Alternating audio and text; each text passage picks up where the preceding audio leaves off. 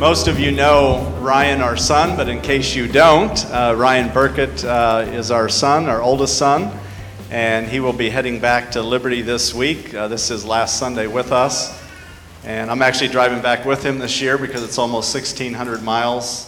It's a lot for one individual. Um, but anyhow, he's studying for pastoral ministry and still seeking the Lord as to exactly how that's going to look in the future. Uh, but just trusting God, and we pray for him and ask you to pray for him as well uh, as God continues to direct uh, in his life. So please give a warm welcome to Ryan as he brings God's word to us.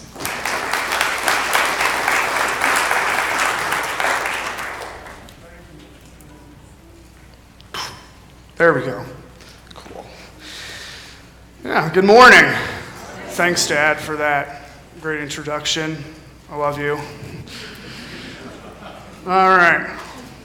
Well, as I was preparing my sermon on the way to church this morning, um, nah, I'm, I'm just kidding, I'm just kidding. It was during offertory.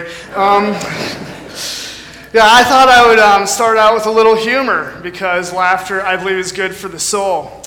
Um, actually, I heard this one in Virginia from one of my professors. Um, There's this lady, she was out for a drive and uh, she was speeding.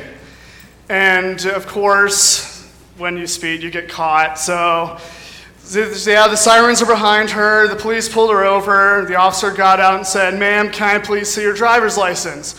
And she said, "Oh, I don't have that, officer." He's like, "Why not?" She was like, "Oh, it was revoked a few years back." He's like, "Okay, well, can I see the registration for your vehicle?" She was like, "I'm afraid I can't do that either, officer." He's like, "Why not?" And she said, "Well, you see, I actually kind of stole this car. And I killed the owner. The gun is in the glove compartment and the body is in the trunk." So the officer kind of slowly backs away and so tells her, "You stay right there," goes back to his patrol car and calls for backup because this is a lot. So then a few more cop cars come along and they all get out and the senior officer, probably like the sergeant or chief or something, gets out, walks over to the vehicle and says, "Ma'am, can you please step out of the vehicle? He has his hand on his gun, you know."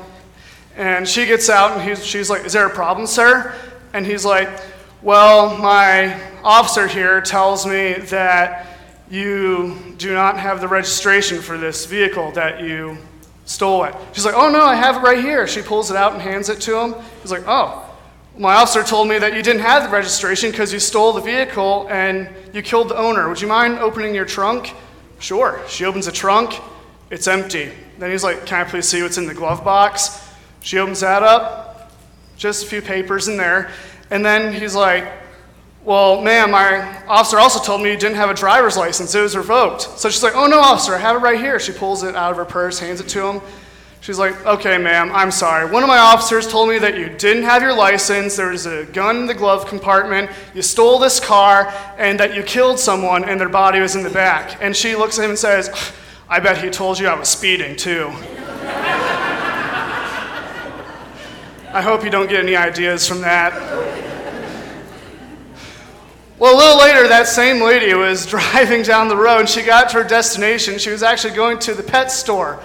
And as she was walking into that pet store, this is where, you know, kind of like came back around at her. What goes around comes around. She's walking in the pet store, and there's a parrot there. And the parrot says, "Lady, you're the most ugliest woman I've ever seen." Well, she is obviously, you know, infuriated by that. She's angry. So she says, "Someone get the manager. I want to speak to the manager." The manager comes out. "This parrot right here just said I was the ugliest woman he's ever seen." So the manager deeply apologized, grabbed the parrot, took it in the back room, smacked it around a little bit, brought it back out, set it there, and said, "Once again, ma'am, I apologize for that." And then he walks away. Well, then the parrot goes, "Hey, lady." She turns around and goes, "What?" And he says, "You know." Yeah, and you know what? I also hope that you know that God loves you very much. You know, John three sixteen, "For God so loved the world, you and I, He sent his only son for us so that we will not die but have eternal life." So it is an amazing thing that God loves us, and humor is good. I mean, Jesus was a humorous guy. I mean, there's this one book I read called Habitudes, and in that book it talks about Jesus, how he used humor. But see, in us, we don't really recognize that living in the twenty-first century as Americans, but in first century Jerusalem, when he told the parable about the mustard seed, you know, if you have faith in something as tiny as a mustard seed, you'll be able to move mountains. That was a pretty funny statement for people back then. And also, when he talked about the wineskins and, you know, if you have a patch of clothing, you won't sew another patch on. Stuff like that was funny to people back then because, it, like, they're like, well, who, who would do that, you know? So, with that being said, I titled this sermon today the Alpha and Omega, because God is the beginning and the end. If you'd like to, you can turn to Revelation chapter one, verse eight. And this is just one of several verses in the Bible that talks about God being the Alpha and the Omega, or the first and last, or the beginning and the end. So I'll give you a a few more seconds to turn there. Revelation chapter one, verse eight. And here's what that says. It says, I am the Alpha and Omega, says the Lord God, who is and who was and who is to come, the Almighty. And when I said that, that reminded me of that one song we sometimes sing in church, you know, holy, holy, holy is the Lord God Almighty, who was and is and is to come. So when I was like doing some research on Alpha and Omega, you may know this, but Alpha and Omega. Alpha is the first letter, and Omega is the last letter in the Greek alphabet. The alphabet can be arranged in countless ways and holds and conveys knowledge. If you think about it, even as I'm standing up here speaking, I am weaving the alphabet together, putting certain combinations of letters together to convey a message to you that contains knowledge. And if you think about all the knowledge that has ever existed here, is conveyed through the alphabet, through words and letters and punctuation even. All right. Christ is the supreme and sovereign alphabet. He is the Alpha and Omega. Nothing is outside of his knowledge. Just as the alphabet contains all knowledge, nothing is outside the knowledge of God. So for us, we could say that God is the A and the Z. And he is everything in between. Nothing is outside of his knowledge. So there are no unknown factors that can sabotage his second coming, which is what the book of Revelation is about. It is apocalyptic, if you will, in nature. Alpha and Omega, first and last, beginning, end. That, those phrases, whether it's one or more, they occur five other times in Scripture. Two of those being in the book of Isaiah. And then the last part of that verse, it talks about, he says, it, you know, says the Lord God, who is, who was, and who is to come, the Almighty. Almighty God, or the Almighty, occurs eight other times in Revelation, underscoring that God's power is supreme over all cataclysmic events that it records. He exercises sovereign control over every person, object, and event. And there is not one molecule in the universe that is outside of that dominion. I actually got that from my John MacArthur study Bible. I really like that. I thought that was pretty cool.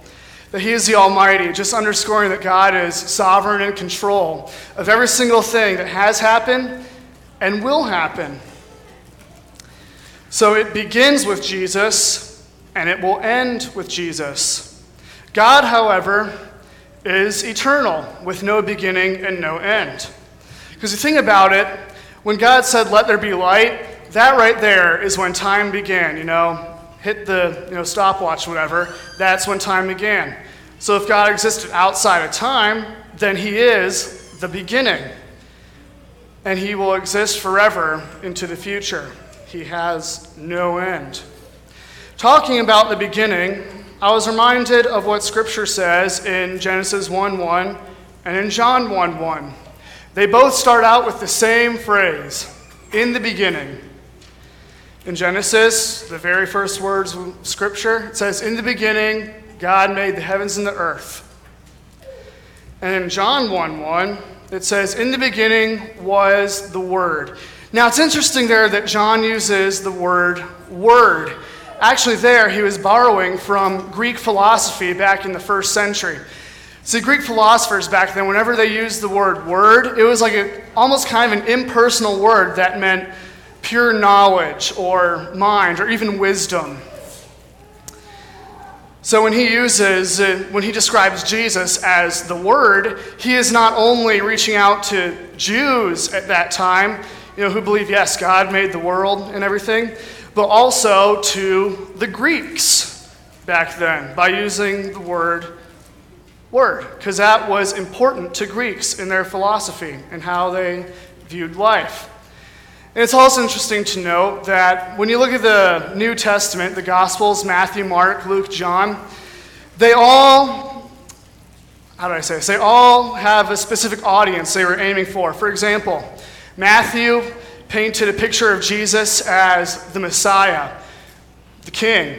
And he was specifically writing to the Jews at that time. And then there was Mark, who painted Christ as a picture of a suffering servant. He was writing to Roman slaves at that time.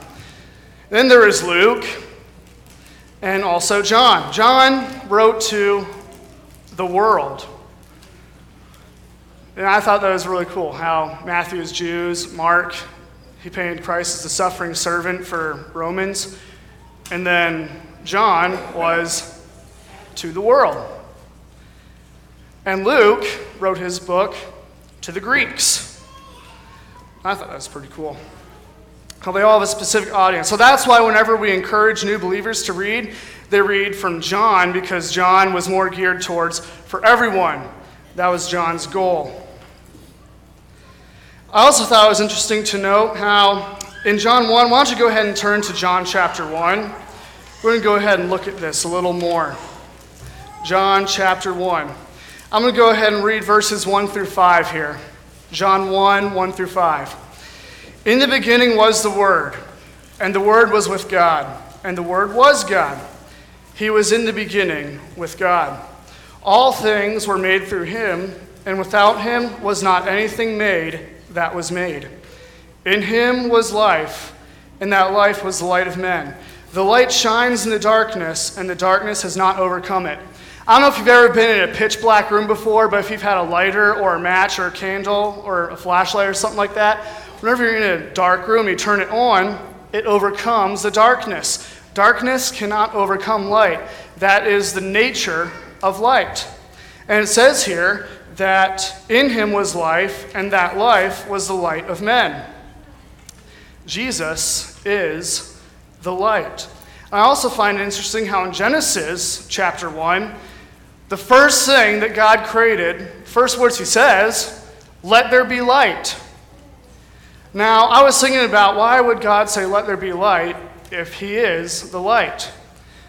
And I've come to this conclusion. I believe that Jesus, who has existed from all eternity, from the beginning, is the spiritual light. And when he said, let there be light, that was the physical light of the earth. And that is how he can convey to us that he is the light. Because even the lights in this room, like if we were to turn the lights off right now, it'd be pretty dark in here. But Jesus is our light. He helps us to see. So I just thought that was pretty interesting about Jesus being the light and him creating the light first.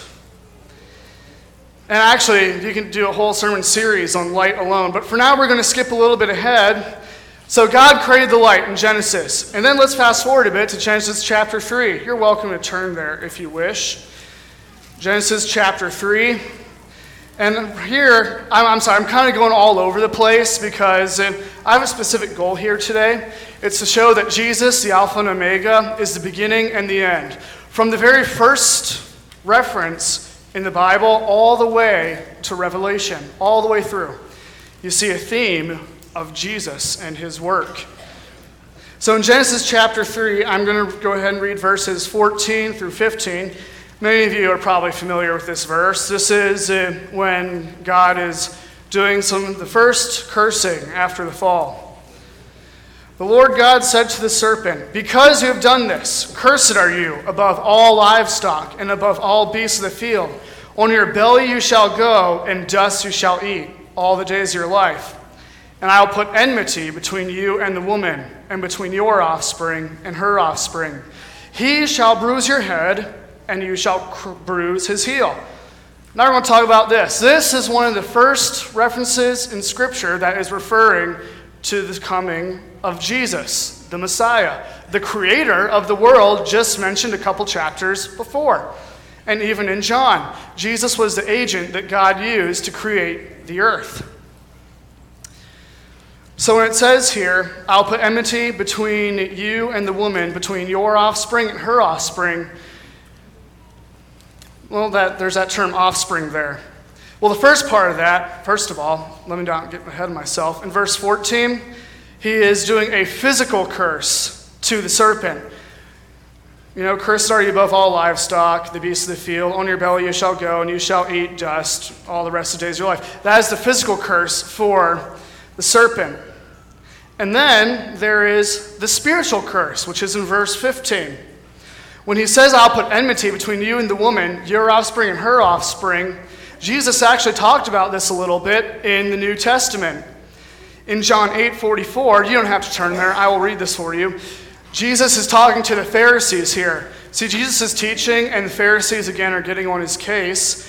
And Jesus is trying to communicate with them the message of the gospel of faith in God. And the Pharisees just aren't buying it. They're judging Jesus. And here's what Jesus says. He's like, criticize them. You're just not listening to the word of God. It was given to you all these years ago by Moses, and you've had all your life to study it, and even today you still don't get it. And this is what Jesus says in John eight forty-four to the Pharisees. You are of your father, the devil, and your will is to do your father's desires.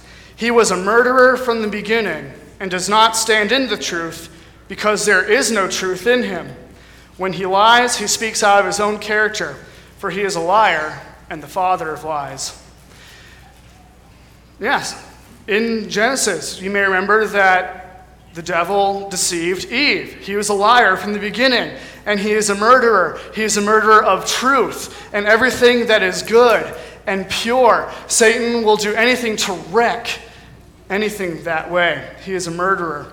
And when it says you're of your father, the devil, it's interesting that Jesus would be so, you know, bold as to say that, you know. You're basically the offspring of the devil is what he told them. And these were the religious leaders in first century Israel. But it's true. And that kind of explains what God's curse here in Genesis when he says, I'll put enmity between your offspring and her offspring. Your offspring, when he's referring to the devil, then here he says, you're of your father, the devil. Anyone who is not in Christ is, uh, by default, a child of the devil. Even if one claims to be in Christ, but their actions clearly are contrary to that, they are of their father, the devil, who was a murderer and a liar from the very beginning. And then there's also the offspring of the woman, which is a clear reference to Jesus. Jesus was eventually to come through the seed of Adam and Eve all the way down, and he would be the Savior of the world. And those who are in Christ are part of Christ's family. In Romans ten and eleven, it talks about Christians being grafted in, you know. And actually, going back to that, let's fast forward a little bit more in Genesis to the flood. The flood is a demonstration of God's judging and holiness and sovereignty. Because he saw that evil was great on the earth, and he said, well, you know what, this evil is so great on the earth, I'm going to send a whole flood to wipe it all out. I just, I can't take it anymore. And I don't know what it was like back then. I wasn't there. But Scripture says that the world had grown so evil that he decided to send a flood. Well, that doesn't sound like the loving God that I hear about in church or on T V. Well, see, that's a thing. We, as believers, need to strike a healthy balance between the love of God and the fear of God. Because God, between the Old Testament and New Testament, hasn't changed at all. He is the same God. Same system has, has not changed. I've heard some people say that you know, the God of the Old Testament did this, but then Jesus in the New Testament was different, and he did this. No, Jesus was the exact same in the New Testament as he was in the Old, as he is today, as he was yesterday, as he will be tomorrow. He is unchanging. And, you know, when I was kind of, you know, looking at Genesis and the flood there, um, it kind of reminded me, see, I like really old-time T V, you know. Um, Andy Griffith's show, I Love Lucy, Beverly Hillbillies, I love that stuff. And I, what I really liked, though, is The Cosby Show. Bill Cosby, you know, there was one back in, like, late eighties, nineties, somewhere around there. I have all the seasons on D V D, and I still enjoy watching them. There's this one line he says in the pilot episode, the very first one. He's talking to Theo, his son, and Theo's like, well, you know what, Dad, I don't need to make good grades in school. I can get by on my good looks and be a model. That's basically what he told him. And Bill Cosby, he goes, Theo, that's the dumbest thing I ever heard. And he goes, listen, son, I brought you into this world, and I'll take you out. So, yeah, and it's true. God put us into this world, and really, if you think about it, it's not outside of his purview to take someone out. He's done it before, and there's nothing stopping him from doing it today. Yes, he is a God of love, but we should also fear him because he is holy. And then fast forward a little bit after the flood, God made a covenant with Abraham. Thou the very first, well, not the very first, but a nation under God. The very first nation under God. No, we say, you know, about America, I pledge allegiance to the flag. We are one nation under God.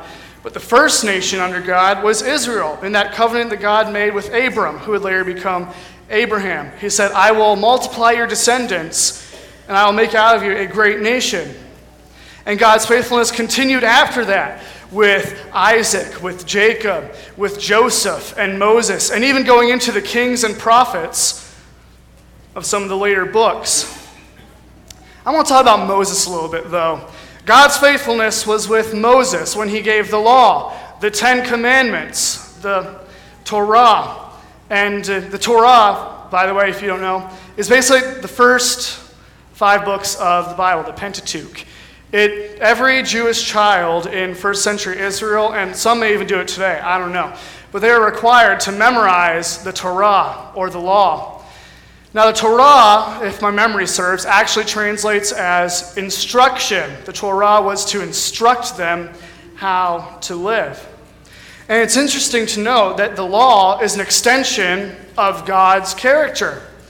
One of my favorite examples is Deuteronomy twenty-two eight, and this says, when you build a new house, you shall make a parapet for your roof, that you may not bring the guilt of blood upon your house, if anyone should fall from it.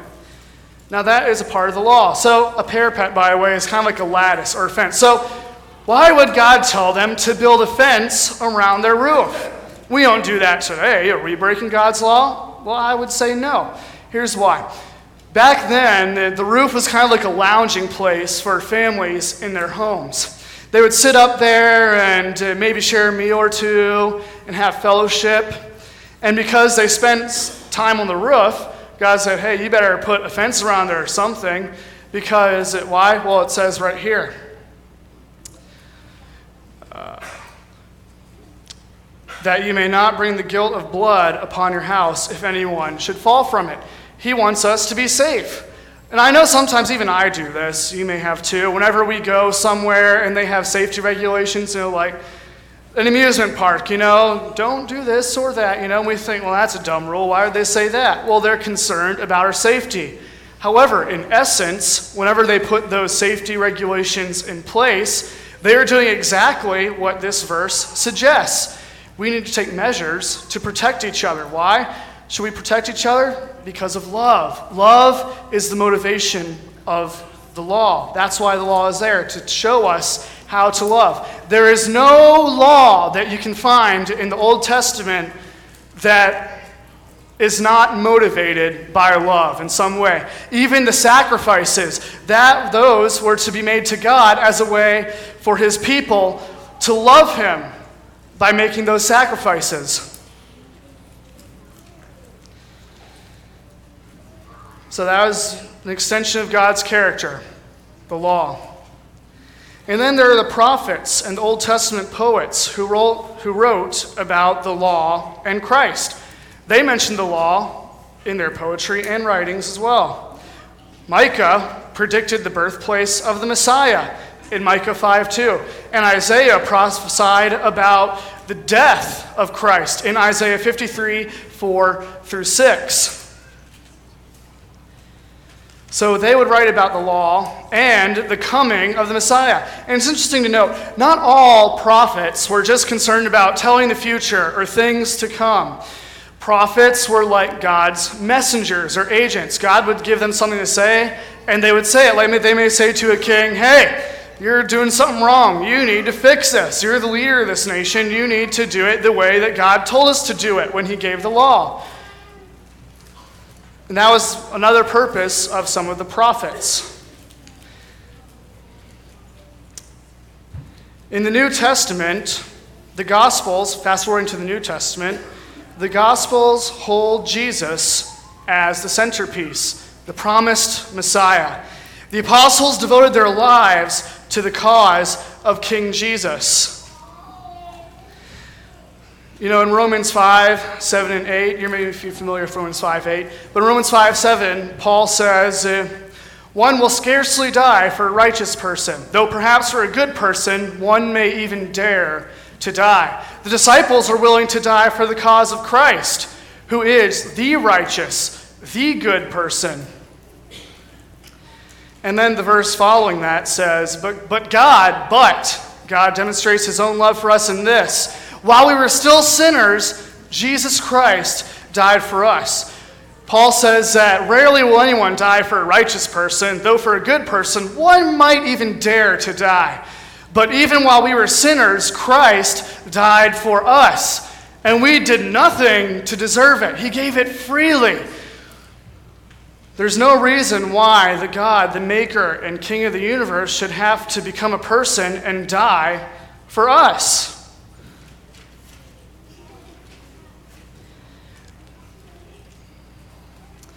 And you know, there are things about following Jesus we need to be careful of, though. If you have notes, this is one thing I think would be good to write down.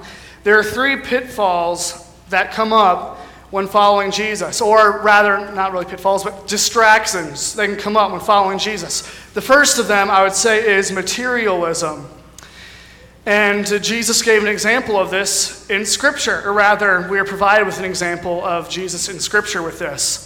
See, some people, instead of following Jesus, they follow things. You know, they chase that money, they chase that job, they chase something on this earth that is material, fame, fortune, whatever it be. But then there's the example of Jesus and the rich young ruler in the Gospels.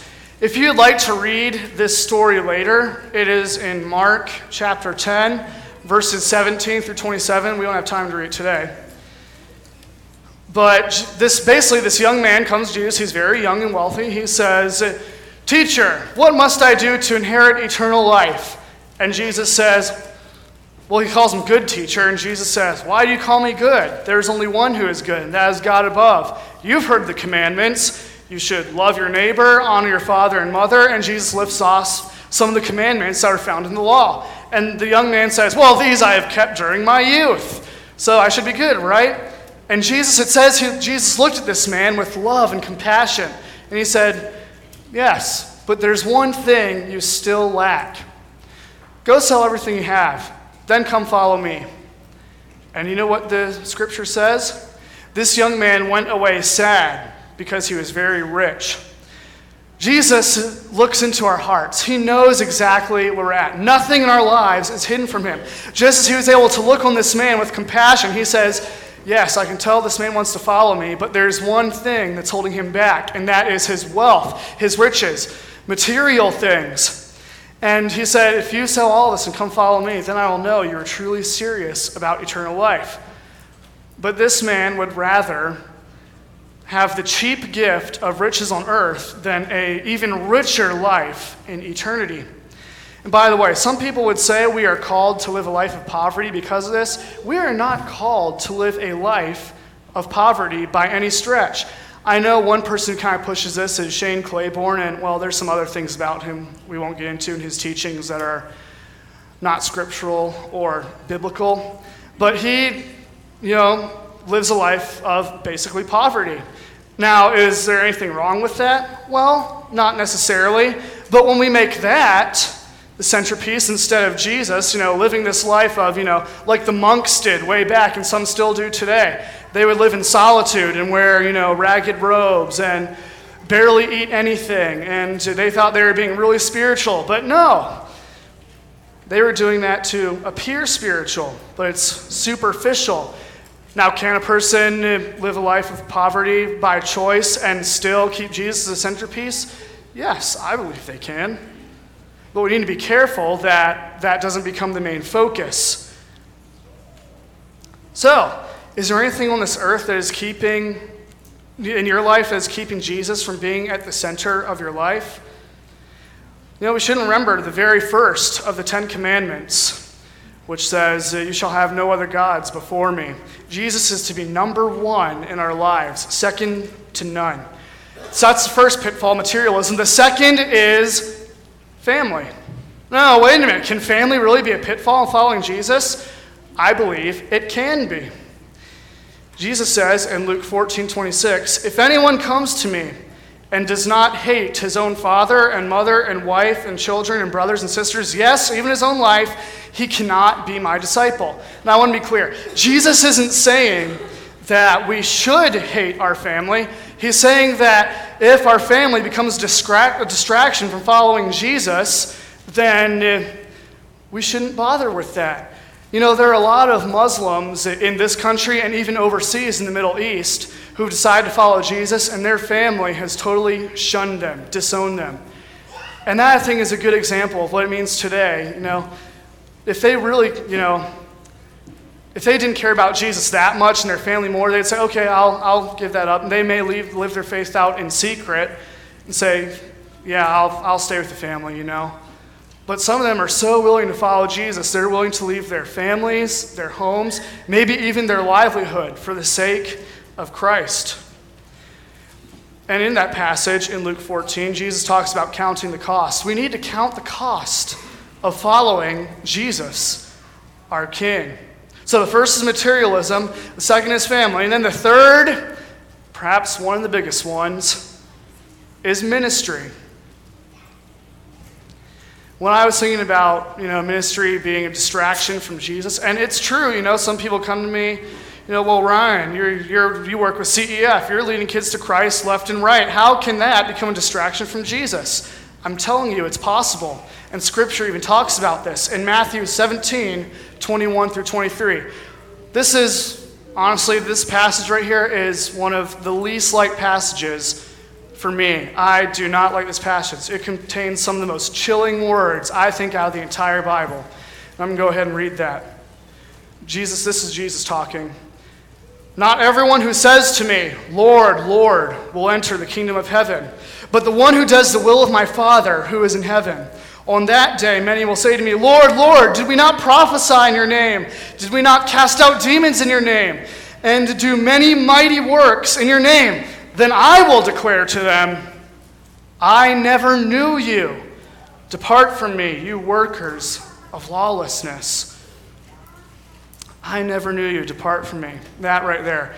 Some of the most chilling words in Scripture. I believe there were people there like, God, was I not a pastor in one of your churches? Did I not serve in Awana in my church? Did I not pray? Did I not sit in church every Sunday? Did I not do this and this? Did I not have devotions with my family and all of this? But all of it is in vain if you miss the real point. All that is, there's nothing wrong with all of that, of course. It's not sinful to go to church or work in Awana. But if we miss the point, it's Jesus. It's all about Jesus and him alone.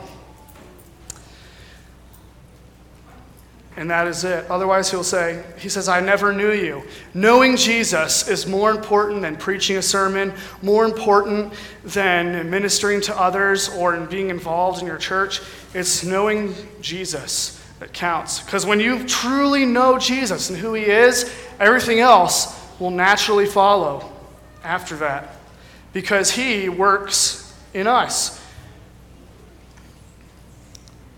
And you know what? On that final day, that is the only moment in all of eternity that will really count. That is the moment we all need to prepare for. Because, but so often we get caught up with the things of this world.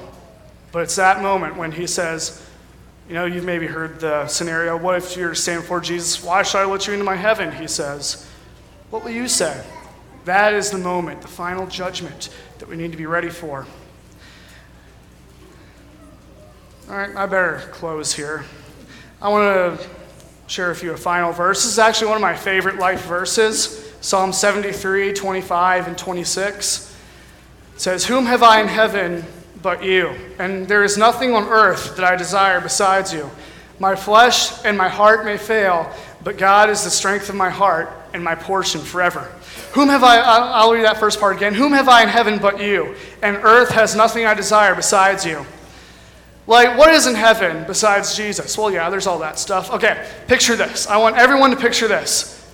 Let's say you were to go to heaven and you were to find out that Jesus is not there. He's not there. Would you care? I can tell you for certain I would. Why? Because Jesus is the light.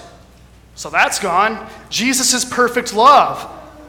So there's no light in love. Jesus is the truth. There's no truth. Jesus is the cure for our pain and our sin. That's not there. You know what you have when you have heaven minus Jesus? Heaven minus Jesus equals hell. That's what that is. So if you are here today and you're thinking about heaven, it's like, I don't care if Jesus is there or not, I would seriously urge you to rethink your own salvation. Paul even encourages us to examine ourselves to see if we're in the faith. It's not about the rewards or the end. It's about Jesus, who is the beginning and the end. I was talking with my mom a couple nights ago, and she shared with me an acronym, L I V E, LIVE. Living in view of eternity.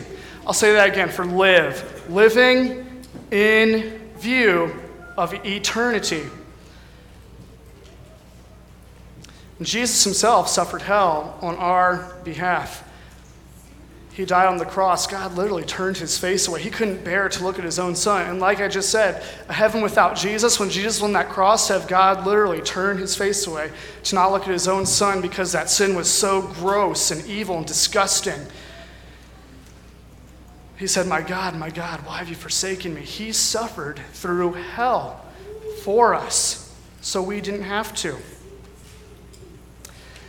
I think I'll stop there today. I guess my final point today is Jesus always finishes what he started. He can start a work in you today for salvation. He loves you that much. He's still working on me. He's still working on all of us. But maybe he hasn't begun the work in you today. All right, can I have everyone stand up, please? We're going to... I'm going to go ahead and pray and close us out. One last thing. If you have not made the decision to have a relationship with Jesus, and you may not even know what that is, and you know that God has not begun a work in you for salvation, please come talk to me. Come talk to my dad, Pastor Roy, or anyone in this church, really, who might know. I know they're elders that may be willing to talk to you. Because nothing is more important than your salvation on that final day of judgment. Will it really count? That is a question we should all ask ourselves. Is Jesus the true reason we serve? The true reason we live, we do the things we do?